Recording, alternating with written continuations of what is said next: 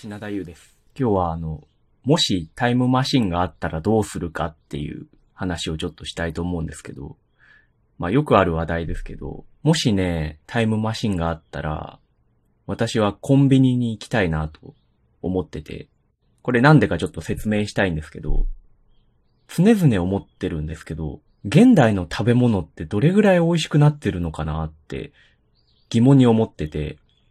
あの、コンビニで売ってる食品とかってよくパッケージとかに、あの、新っていう、新しいっていうシールと一緒に美味しくなって新登場みたいな文句が書いてあるじゃないですか。あれは多分本当にそうだと思うんですよ。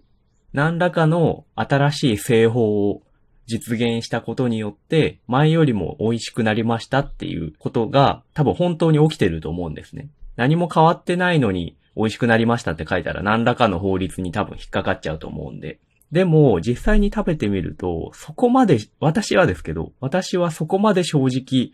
その美味しくなった感がわからないことが多くて、というかほぼ分かったことはないんですけど。でも、これは、その食べ物が悪いっていうよりは、その美味しくなった上がり幅が微妙すぎて、私のいい加減な舌だと区別がつかないんだと思うんですね。だから、もしもタイムマシンがあったら、過去に戻ってね、昔の、まあ、例えば缶コーヒーだとしましょうか。缶コーヒーを買ってきて、1年ごとに過去の缶コーヒーを買い込んできて、出た年代順に並べて順番に飲みたい。そしたら、その美味しくなって新登場の美味しくなり幅が私にもわかると思うんですよ。逆に過去に遡って飲めば飲むほど、どんどん美味しくなくなっていくっていうことで、それがどういう感じなのかもちょっと確かめてみたいですしね。でもこれってもうタイムマシンでもなければ実現不可能なことで、多分30年前の缶コーヒーのレシピなんていうのは、そのコーヒー作っている会社においても奥深くにしまわれちゃっているだろうし、わざわざそれを復刻するっていうのも特別な理由がなければないでしょうから、これは本当に SF じみたギミックでもないと実現できない身近な謎なんですよ。30年前と今の缶コーヒーって多分ものすごく味違うはずなんですけどね。あんなに書いてあるんだから美味しくなった美味しくなったって毎年。例えばその、1年おきに缶コーヒーが10%ずつ美味しくなってるって仮定した場合、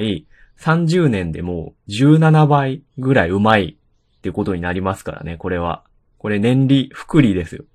うまさの福利が起こってるんですよ、缶コーヒーにおいて。でも私たちはその美味しさに気づかないのは、あの、一種の茹でガエルだからだと思うんですね。あの、ご存知ですかね？あの、茹でガエル現象っていう例え話があって、あの、お鍋にカエルを入れて、ちょっと火にかけて、水入れてね。で、水の温度をちょっとずつ上げていくと、カエルは自分が煮えてきてるってことに、まあ、気づかないという。上がり幅が小さければ、えー、大きい変化が対極的に起こっててもわかんないっていう例え話なんですけど、多分、私たちはうまさの茹でガエルだと思うんですね。実はめちゃくちゃうまい弁当を食い、実はめちゃくちゃうまい缶コーヒーを喉に流し込んでいるんだけど、その差がわずかだから、気づかないというだけでうまさを十分に感じられていないという、そういう状態が多分今の私たち。だから、ちょっと気になりますよね。今売ってるコンビニで売っている食べ物を昔の人に食べさせた時の反応が気になる。